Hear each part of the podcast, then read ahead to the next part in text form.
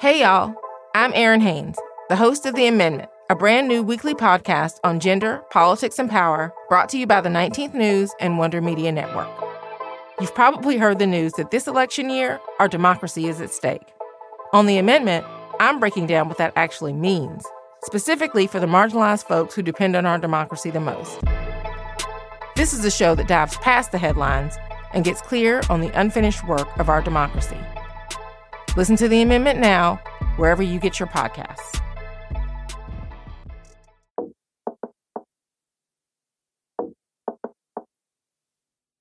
Take a second to think about all the people you know. The friends, family, partners, coworkers, mentors, et cetera. Now think about all the people that they know. And then all the people that those people know.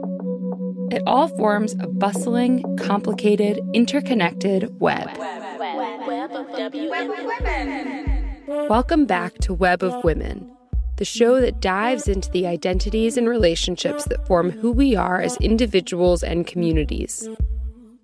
I'm your host, Jenny Kaplan, and I'm the co-founder and C E O of Wonder Media Network. If you're just tuning in, I'm starting this season off by talking to four women with whom I have different relationships. Last episode, I talked to one of my former colleagues, the former editor-in-chief of Business Week, Megan Murphy. She told me about her career trajectory, her personal mission, and feeling radical in Washington. If you missed it, go back and check it out. This episode, I decided to talk to a brand new connection. Hi, I'm Denora Gattacho. I'm the New York City Executive Director of Generation Citizen. Great. And where are you speaking from? I have the pleasure of speaking today from my home, so you get to see a little bit of what it's like to be Denora Gattacho when she's not at the office. And my values still translate. I've got that vote picture in the background, so that's what motivates me at home. So tell me a little bit more about what you do. Sure. What is Generation Citizen? What do you do there? How do, what kind of work do you do? Great. So I, as I said, I'm the New York City Executive Director of Generation Citizen. We're a nine-year-old national nonprofit that's focused on educating and empowering young people to be civically engaged. We partner with middle and high schools here in New York City, but also in five other regions around the country to get a discipline we call action civics back in the classrooms.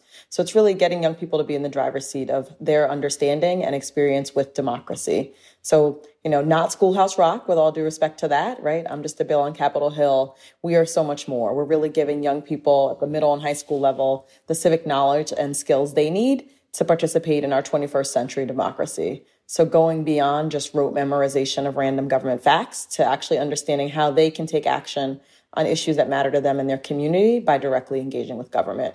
Our goal really is to have young people understand that democracy is a full contact sport and that it's here for them, right? So if they want to make a change in their communities, uh, our Action Civics curriculum and pedagogy really gives them the tools, knowledge, and hopefully motivation to do so. Um, and so what does a New York City Executive Director do is the question, right?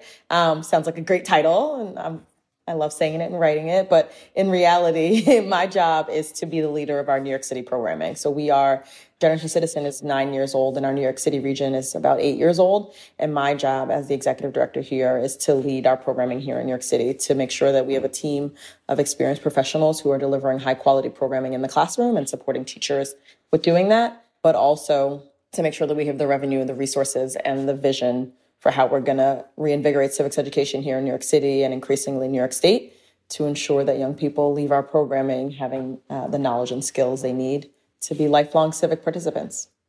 That's incredible. I want to rewind. Okay, we're rewinding. And go to, tell me your story. Like, where were you born? Where did you grow up? Uh, let's start early. We're going way back. Um, so I'm a native New Yorker, so that makes me a little bit of a unicorn, right? There aren't many of us who've been here their entire lives. So I grew up, was born in, in the Bronx and grew up in Yonkers in the Bronx, moved to the city when I was in high school. I think it's interesting that I have both the perspective of being having lived in the suburbs and then also really understanding what it means to grow up in a big urban center, because that's kind of core to the work that I do now uh, at Generation Citizen, and really thinking about how do we get to those underserved young people who grow up in communities where no one's talking about democracy and understands how democracy relates to them. I went to high school in Harlem, and while in high school, was pregnant in my senior year of high school and had a child who now is a full-fledged adult who just graduated from college last May. And I share that because it really grounds the work that I do at Generation Citizen of really thinking about my own civic experience. So when I was that young high school student in a high school in Harlem, I had my first civic engagement moment. And I didn't, I wish that I had a Generation Citizen program in my school and that someone was actually teaching me how to find my voice and, and advocate for change on issues that matter to me. But despite not having that, I was able to do so myself. And so I was able to advocate for myself to stay in my home school and graduate on time with my peers, despite being discouraged or encouraged to transfer to an alternative school for pregnant girls. I didn't even really know that alternative schools for pregnant girls existed. Not many people do, but they do. And they're like, they're called transfer schools. And it's, you know, the theory behind them makes sense, right? It's really about providing an, an environment for students who are experiencing the same um, life circumstance or life event to be educated together and also to have childcare, right? Which for many young people can be a barrier to completing their academic studies. Um, but when I went to visit that transfer school for pregnant girls, I was then a student on the honor roll with good grades and, and achieving or excelling academically. And so my questions and my mom's questions when we went to visit were grounded in, is this going to be an academically rigorous environment or nurturing environment for me? And while it would be nurturing and there was childcare available, the rigor was missing. And so that really uh, inspired me, motivated me to see if I could appeal a, a recommendation that I go to the school and stay in my home school with my peers, um, where there were more academically rigorous courses being offered, um, and obviously just a place that I was comfortable in. So launched my first advocacy campaign as a, a young adult, right? Now what I see are young people doing in the classrooms all the time, and we live in this moment where people understand they have a voice. Um, I think not all of us tap into that in the same way. What was your path from that point forward? Great question. So I was able to graduate on time with my peers from that high school, went to college, uh, graduated actually a semester early from college. And I always knew, and I think many young people hear this either from their parents or hear it themselves of like, oh, well, you have good debate and reasoning and argument skills, so you should be a lawyer. And I was like, yeah, I should be a lawyer. Um, but I went to college as a young single mother at the start of the tech boom, right? So I was like, I need a job out of college. Like, what's the, the quickest career path, if you will, to that? And so for my first year in college, I really thought, I'm going to be a computer science major, and took one too many uh, math courses and was like, wait, no, I remember you wanted to be a lawyer, Denora. You want to be a lawyer. Back to the humanities. Um, and so I been, you know, graduated with a degree in legal studies and really had a sense around the humanities and pursuing a career in the law. And after a year and a half off between college and, and law school, I went to law school at Fordham University here in New York City. And, you know, again, having been told always, oh, you you would be a great lawyer, it was a no-brainer to do that. The question was, what was I going to do with that legal degree, right? And so my career has taken a, I would say, non-traditional legal path in that regard of like what, you know, kind of being inside of government and in the nonprofit sector, practicing as a traditional lawyer, but also really dipping my toes and whole body into the policy and advocacy space as well. Um, and that is what motivates me, is like being able to, I call myself an advocate, right? I recently called myself, and I, if I were wearing a different sweater, it would be even clearer, but I recently called myself a democracy ninja. And like, for me, what motivates me is just continuing to fight for a participatory and inclusive democracy for all Americans. And so, you know, how I've done that is has varied over the course of my fifteen year plus career. Um, but right now it's through educating and empowering young people to be civically engaged. I want a sweatshirt that says Democracy Ninja. Just throwing that out there. I think I don't it's a great merch idea. Exactly. We should definitely do that. I don't have that sweater, but the sweater I had on when I coined that term was Every Day I'm Hustling, which is like also, yeah. Works. What was missing is for democracy, right? So what do you think of as sort of your personal mission statement? You know, someone recently, not recently, several years ago suggested I write a personal mission statement. And I didn't, initially I was like, what does that even mean, right? My younger self was like, that sounds like something you'd ask someone to do in a philosophy course or some like sociology course. And so it took me a while to actually dig into what did that mean. And I started, you know, really writing down the bare bones of that of, around what issues motivate me, what keeps me passionate and engaged when I'm functioning at my best. And so I didn't get all the way there, if I'm going to be honest. It's still a work in progress, and hopefully a good mission statement is that. But I would say my mission is really the work I'm doing at Generation Citizen. Like, how do I fight for a more inclusive and participatory democracy, and how do I advocate that others understand what that means to then participate in that democracy? And so that, I think, is summed up in my Democracy Ninja phrase, because I feel like it's all of those things. It's the advocacy, it's the doggedness, it's being persuasive and stealthy, um, and just continuing to be a warrior, if you will, for democracy. You spoke about this a little bit when you talked about having the skills your whole life where you were sort of like, oh, I should be a lawyer. But when you were little, when you were a kid, what did you want to be when you grew up?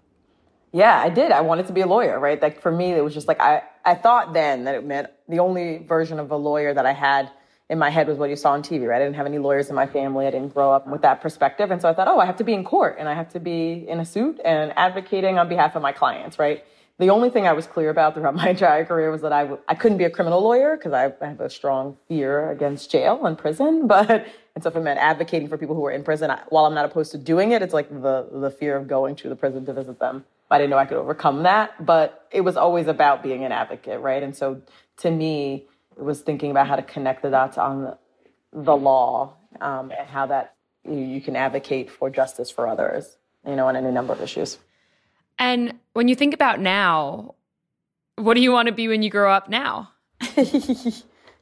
uh, um, I still want to I still want to be that advocate, right, for democracy. And I think the great thing is, and I was saying this to a young woman who I was talking to earlier today, is a legal degree I still believe is one of the best degrees one can have because it is a set of skills. It is a toolbox, if you will, of argumentation, persuasive and written oral uh, communication skills, but also the ability to reason and analyze. That is invaluable and can be used and applied in any number of settings. And so I think I will continue to draw upon that legal degree to advocate for those who I think need a voice in our democracy. Um, the majority of my career, I spent my time thinking about the structural barriers to participation, right? So how do we make our democracy more responsive to the needs of everyday Americans and making it accessible through things like early voting and automatic voter registration and campaign finance reform. But the work I'm doing now is also the other side of that coin, right? Like, how do we get people to understand that even if those roadblocks don't exist, right? New York took a great step forward at the start of the legislative session when it passed laws to modernize some of our voting laws here. If all of those things were true, right? If we could have people automatically register to vote and there were early voting and people understood why it mattered, would they actually participate? And so I'm excited about the work I'm doing now because I think it allows me to keep pushing for people to understand how democracy matters and how they can participate. You know, going forward, some of the things that I think would are related to that are thinking about how I can be an influencer within side of government, you know, as an, a policymaker or, or elected official who can be pushing from the inside for uh, more changes to make our democracy inclusive and participatory. Why do you think it is that you've had this drive throughout your life for wanting to advocate for other people? What do you think led to that? You know, it, it took me a while to actually to document that or actually be able to articulate that. I think it's because I grew up in a environment where my parents, you know, created space for me to vocalize, to understand what was happening around me, right? So I didn't live in a home where we couldn't talk about politics. We didn't talk about current events. Like, my parents were very clear about that and transparent and wanted to have that open dialogue with me as early as I can remember in my in my childhood. But they also pushed me to think about solutions, right? So even to this day, you know, I'll call my mom up to complain about something and she's like, great. And then what are you going to do about it? Right. And so it was this notion of feeling like you had to take the next step between identifying problems and proposing solutions. Right. And so I think that's what resonates with me, not to to sound like a broken record, but what, what resonates with me about Generation Citizen and the work that I do there is like, our tagline is don't talk about change, lead it. Right. Like, and I feel like I've always been the person who can recognize a problem and then say, now what do we do? Right. Like, let's be solutions oriented. And so it's, that is kind of grounded in me, this sense of both having power and then what do you do with that power? And obviously power is a spectrum and it's relative, right? So people from underserved communities don't always have power. And I think the important thing for us all to know is that we do have some power, even if we don't perceive it that way. And then what, what are we willing to do with that power in order to help our own cause and the cause of others whose interests are aligned with ours or might be different than ours? I know it's quite broad, but how do politics affect your life? Mm. How do you feel like politics affect your life? Yeah. It, it definitely has affected my life, I would say, at every turn, right? Like, and it's not just, no one's going to say like, oh, I'm an elected official and I affect your life, right? Like, but when you think about how decisions are made and the consequence of them on your daily life, politics is always in the background, whether you view it that way or not. And so, you know, politics affected my life when I was a young teenager and someone was saying to me that the policy that's in place is that pregnant girls go to school somewhere else because they're a distraction to a general school population, right? So, and really thinking about who are the influencers and decision makers who could reverse that and who could allow me to remain in my homeschool with my peers.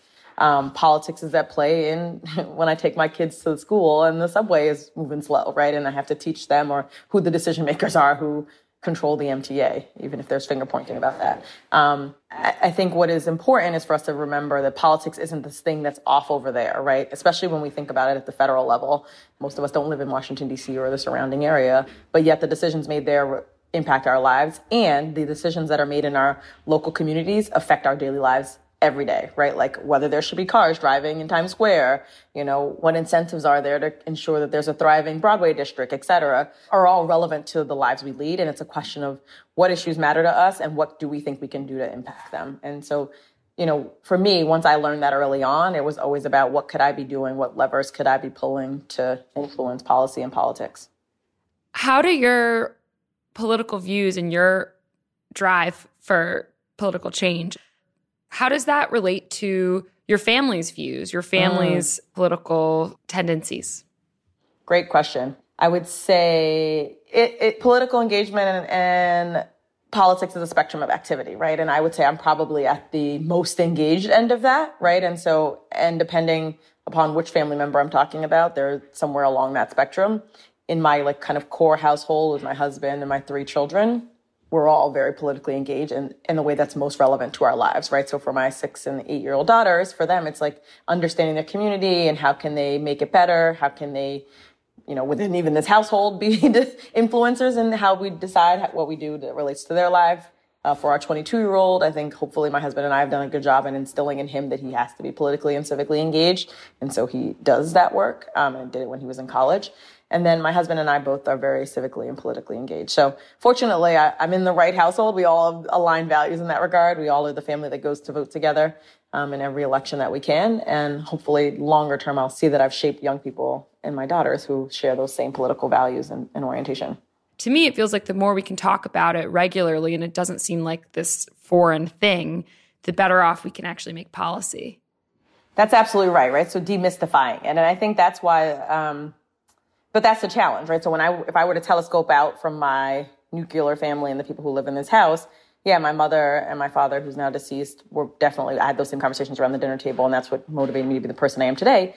But then I, I have siblings who are not as politically engaged, right? And so I think it's a question of, do we understand how it relates to us? And right, if it's not personal, if it's, you don't have the connection to it, often it's just the noise that's over here, right? And so we have to, we have to make sure we drill that down and like make politics accessible. Um, to all of us, because we don't all have to be at the most engaged end of the spectrum, but you do have to understand how it relates to you and plug in where it makes sense. And I think that's why Generation Citizen's work is so vital, because I think generations of Americans don't actually understand how it relates to their daily lives. And so they're like, oh, politics is that thing over there. And maybe I'll show up and vote, which is great, but I'm not going to really do anything else, right? And so I think about our history as a country, right? We broke free of a monarchy because we didn't want to have any other um, country be sovereign over us. And yet... many Americans treat our democracy as if it still is a monarchy, right? So we like go off and coronate our elected officials and we're like, bye, see you the next time I have to vote for you. But we don't do any of the work in the intervening period to hold our elected officials accountable and make sure they hear from us about the issues we care about. We all care about things, right? We all have issues that matter to us and our families. But if we don't understand how politics relate to our daily lives, we're not going to take that next step. And no one's going to, because the electoral districts are so large, it's not like elected officials calling your house every day saying like, hey, Denora, you must care about something. Tell me what that is, right? The onus is on us as the constituent, as the individual, to do the reverse. It's important to be connecting those dots for sure. How do you do that yourself? I feel like it's such a, an important thing to do, but also feels quite difficult to really take that step and get involved. And overwhelming, right? Because especially in a city like New York, there's just so many ways for which you can get involved. You could spin yourself out of control. So note to self. Be strategic, plug into the things that feel authentic. Um, I think the first step is actually grounding in what matters to you, right? W- what are the issues you care about and where do you think your skills and interests can make a difference? And then figuring out how to use that to plug into the various ways to be civically engaged. So um, Generation Citizen has a, a toolkit that we call Go Beyond the Ballot, because it is really not just about that notion and that act of voting, as we do every so often every year. It's really about the day-to-day action. So simple things like you care about education issues, show up at a city council hearing and talk about them. You care about policing issues, show up at a precinct council meeting and make sure that people understand that you care about those issues and you want to make a difference or advocate for differences in policy. Um, it, it, it's got to be grounded in the individual and what matters to you, in all honesty. Do you remember your first voting experience? I do remember. I was actually talking about this at dinner with my son the other day, and it's kind of interesting in this moment when you think about um, how complicated our democracy is. Um, so my first voting experience was the uh, two thousand election, presidential election. And I was living in Brooklyn at the time. Because I care about democracy so much, I had registered to vote in advance and thought I did all the right things, checked all the boxes, et cetera. And then I went to go vote. I show up at the poll site and it said, you aren't on the rolls to vote here. And I was like, what do you mean? It's a cold winter day. Of course I'm on the rolls to vote here. But according to them, I wasn't. And so they directed me to go to another poll site. And I do that. And I get to that poll site and they say, you're not on the rolls to vote here either. You should be at this other poll site. So this is now the third poll site. I go to that poll site and they're like, I have no idea who sent you there. Mind you, it's a cold November day, right? We live in New York. It's winter. They're like, you need to go back to the, that first poll site. You definitely should be registered to vote there. And so I go back and realize, they say, like, you're still not on the rolls here, so you can fill out this provisional ballot. And I knew enough then that a provisional ballot is not the same as a, you know, obviously I wasn't uh, trained in election law just yet, but knew that that wasn't the same as voting a traditional ballot. But I still filled it out because I knew that I wanted my voice to be heard and that voting was one way to do that. But imagine if you didn't have that conviction, right? Imagine if you go to the first poll site and you're like, well, then I tried, right? Throw your hands up, move on, democracy sucks, I'm out of here, especially as a young adult. That is going to be a formidable experience in the trajectory of your democracy experience or engagement. And for me, I wasn't daunted by it. In fact, I feel like it probably fueled me to do the work that I did after that, unbeknownst to me, but makes sense now. But for many, that can be the turnoff, right? And can be a disincentive for staying engaged. And so, but then I think about it, right? And I still have those moments where I'll show up at a poll site, for example, and something goes wrong. And I, I always think about the fact that democracy is not many people's number one issue, right? What their number one issue is, is like education, affordable housing, economic development, taking care of their family. If democracy is not your number one issue, then the fact that you don't have a good experience on election day is just one of the list of things that you don't, you know, that, that went wrong that day. But no one's ever going to, many people are not going to get up the next day and want to keep doing something about democracy. They're just going to say, our voting system sucks. Right? And they're going to move on. So either they go vote the next time they're, they have an opportunity or they don't. And I think that's the problem, is that we lose people because we don't understand that democracy is the, the vehicle through which we can fix the issues we care about as our number one issue.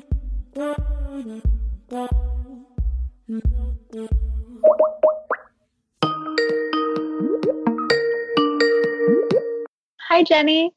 Hi, Shira. How's it going? Ah, oh, you know, just a crazy busy day here in D C. Well, it's lovely to talk to you here from New York. It's weird not to be in the same place. It's totally weird, but thank God we have Skype, am I right? For people listening who don't know, Shira is my co-founder and the chief marketing officer of Wonder Media Network. Shira, as you know, this season of Web of Women is sponsored exclusively by Skype, which is a Microsoft product. How has Skype changed the way that you work? Well, we're talking right now, which is great.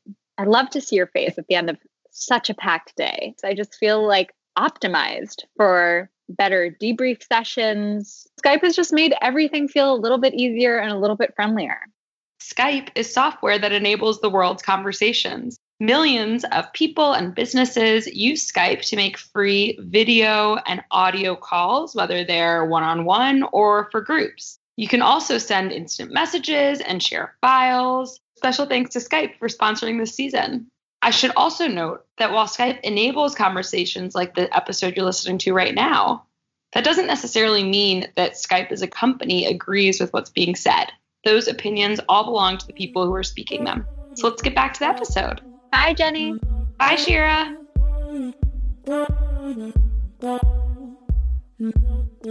Who do you consider, what do you consider your to be your community? And however you take that word. Yeah, it's a broad word, right? I think, and and I have, I think many overlapping communities. When I think about it, at the most granular level, my community is are the people who live in my neighborhood, who I see when I go to my community board meetings, right? I used to serve on the community board as vice chair for five years. But I also think my community are the people who share my interests and my values, who are aligned in, you know, pushing for government to do better. The, my community is also the women I volunteer with at the New York Junior League, right, where I happen to serve on the board there. My community is uh, you know, mothers who um, I spend my time with on weekends through Jack and Jill for America, right? And the work that we're doing there to um, both teach our young African-American children about their history, but also ground them in the importance of service to their community. My communities are my friends and women I volunteer with through the the Links Incorporated, and African-American women who are sharing our story and, and being of service to our community. It really just depends, right? I think I have several webs of community, um, and that's probably because I'm very civic-minded and very community-focused, and I want to stay engaged. It just depends on what it is I'm seeking out of community in that moment. It, it changes depending on what it is I'm thinking about in that moment and what it is I need personally, right? So sometimes you seek out a community because you're missing something, or you want to fill in a gap, or Or you just need the extra support of a certain group of people. And sometimes the community finds itself organically. When I think back to growing up, and maybe my parents would disagree, but community felt much more tied to a location, tied to like geography, than I think of it being tied now in my life. No, and, I, and well, what we struggle with in this moment, I think, is this interge- this sense of an intergenerational community, right? And are, are our interests aligned? So I, there's a lot of talk around, you know, the role that millennials play in our society versus, you know, the boomers, and then the, you know, as small Gen Xers, where do we fit in? What do the Zs think? And and instead of talking about, like, what does it mean to be an American, right? And what does it mean to for us all to have shared interests and values or not? And what is that doing to our sense of community? I think, yeah, as we have evolved over time and now are more focused on using data to, to catalog and group people, it, in some respects, to me, seems to break down that what might have been an older definition of community that was more inclusive. I also think that it used to be much more common to associate community with religious affiliation. What's your relationship to religion? Is it a part of your life? Did you grow up religious? Has it been a part of your life? How does that fit in when you think about your personal identity and also community? Mm-hmm. No, that's a great question. So I definitely grew up as a person of faith, and I still believe still, you know, define myself as a person of faith. And that is a, another community. I think it is not at the top of my list, not because I don't value it as much, but I think faith for me, as I've gotten older, has become much more of a personal relationship with uh, myself and faith. And it's not about, you know, I think when we're younger, faith, the role that faith plays in our lives is largely driven by our parents. um, and as you get older, you have to identify that and f- find its place in your life for yourself. And so uh, while it is a community for me, it is not It is not the one that kind of leads um, every day. Have you ever felt radical? You mean a democracy ninja? Isn't that radical? I feel like that's radical. I feel like we should all strive to be democracy ninjas. Yeah, I just, I don't even, I gotta like, I feel like I should put together a whole video for this. Like, I've got to figure out like my democracy ninja persona. Um, yes, I do feel radical, and I feel like every day I say something radical at work that is, you know, off the charts a little bit, and I get some eyebrow raises and quizzical looks from my colleagues, and they're like, bring it down, radical girl.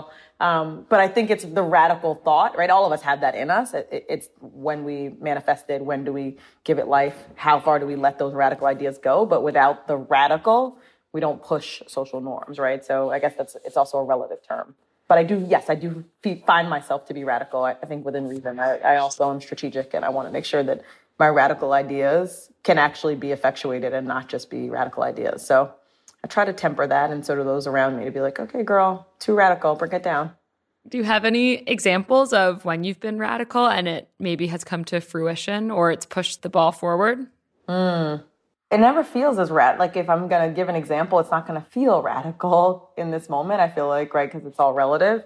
But even thinking about, I'll give an example from Generation Citizen. We've been talking a lot about young women of color and what it means for them to be seen as civic leaders and participants, right? And this last election cycle was an embodiment of that. There were so many women of color who ran for office, saw themselves as leaders, and took many of them took their seat at the table. And we see that in our classrooms at the most, you know, grassroots level.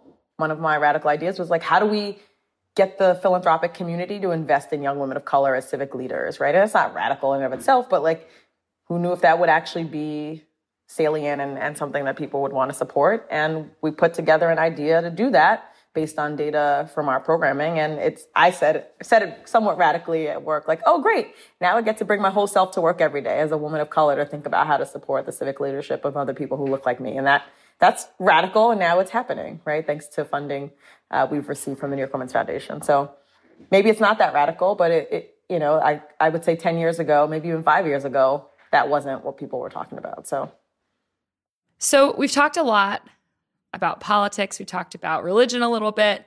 I want to talk about gender. When was the first time that you felt aware of gender? Mm, I don't. That's a good one. I don't know. I mean, it's not like anybody ever said to me, and I think this is a very different time, like, oh, you're a young lady and this is and you're different, or society will perceive you differently. Uh, yeah, that's a hard question. I don't know. I think I would say if I if I could say kind of point to a moment, it would be that same moment back in high school when I knew I was a girl and that the rules were different, like as a pregnant teen for me than they would have been for other students. How do you think that gender has affected your path or your career? You know, I still believe that even in this moment of heightened awareness about the role of women as leaders um, and about their potential for leadership, that it is still so much harder to be a woman, right? And it's even harder to be a woman of color because the perception is that, you know, there are certain behaviors, norms, expectations of women generally that society hasn't fully broken down the barriers on, and that we are still pushing to be able to have that full equitable seat at the table. Um, and so I feel that even as a leader of color in an organization that is working towards being more equitable, but isn't all the way there, right? And I, and I don't mean that in a, as an insult. I think it's all of us in this moment, be it from our schools to our churches to our communities, if you will, are all struggling with what does it mean to be equitable and making sure we're giving people space at the table. I think in this moment, I feel like I am a Black woman more than I probably have ever felt it, but I also feel so much more comfortable in wearing that badge and, and fighting for equity for myself and, and my daughters and other Black women. How do you feel like that's evolved? How do you feel like your desire to wear that badge has evolved over your career mm. and your life? I think I didn't know, right? Like I didn't, I, I, I'm sorry, I intuitively knew that it was something, a badge that I had to wear. I just didn't have the knowledge, the capacity, the leadership voice to be able to wear that badge authentically or as unabashedly as I do now. I think storytelling is the language of empathy. And so I'm interested from you, what is your favorite piece or one of your favorite pieces of storytelling or content, whether it's a movie or book or tweet or whatever? I'm a big believer in storytelling. I think, I don't know that I have one to point to, right? I think it's It's both my own lived experience that is what shapes what I do, but it is also the story of those around us that shapes what we do, right? I think in this moment, I'm so moved by the story of Shirley Chisholm and her historic run for the presidency, right? And us really thinking about that fifty years later and looking at Senator Kamala Harris and what it took in those fifty years for Black women, for women generally, to see themselves as candidates for elective office, right? And to be leaders and be seen and respected and acknowledged by, I don't know, mainstream America, um, and how much that has evolved over time. And I'm excited about, I will say honestly, somewhat nervous about what it's going to look like this time around, right? And how does that how does that play out? Um, I think last year I was very involved and very supportive of Stacey Abrams' historic run to be the first African-American woman governor in America, um, representing the great state of of Georgia. And even though that didn't come to fruition, what was inspiring to me about that is that she boldly stepped into that space of leadership and articulated her vision for Georgians and all women nationwide.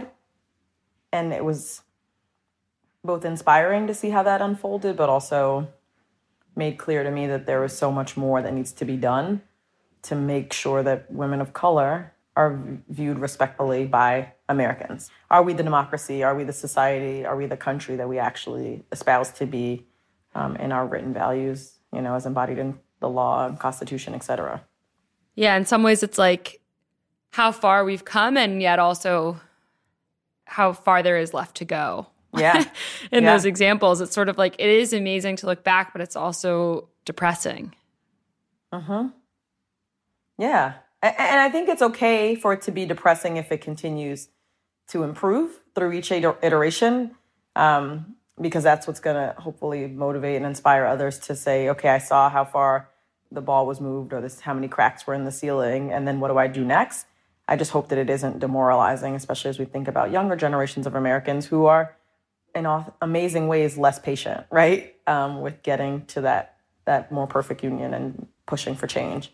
And so, you know, it's important to, to me at least, as someone who follows stories and thinks about history, to understand how to connect the dots and see how things evolve over time, um, and to teach others the same, right? That yes, systemic change can be catalyzed through social media and through the availability of technology, but systemic change still takes time. And so being mindful of pushing and continuing to fight for the change you want to see happen and not just thinking it happens kind of in the blink of an eye.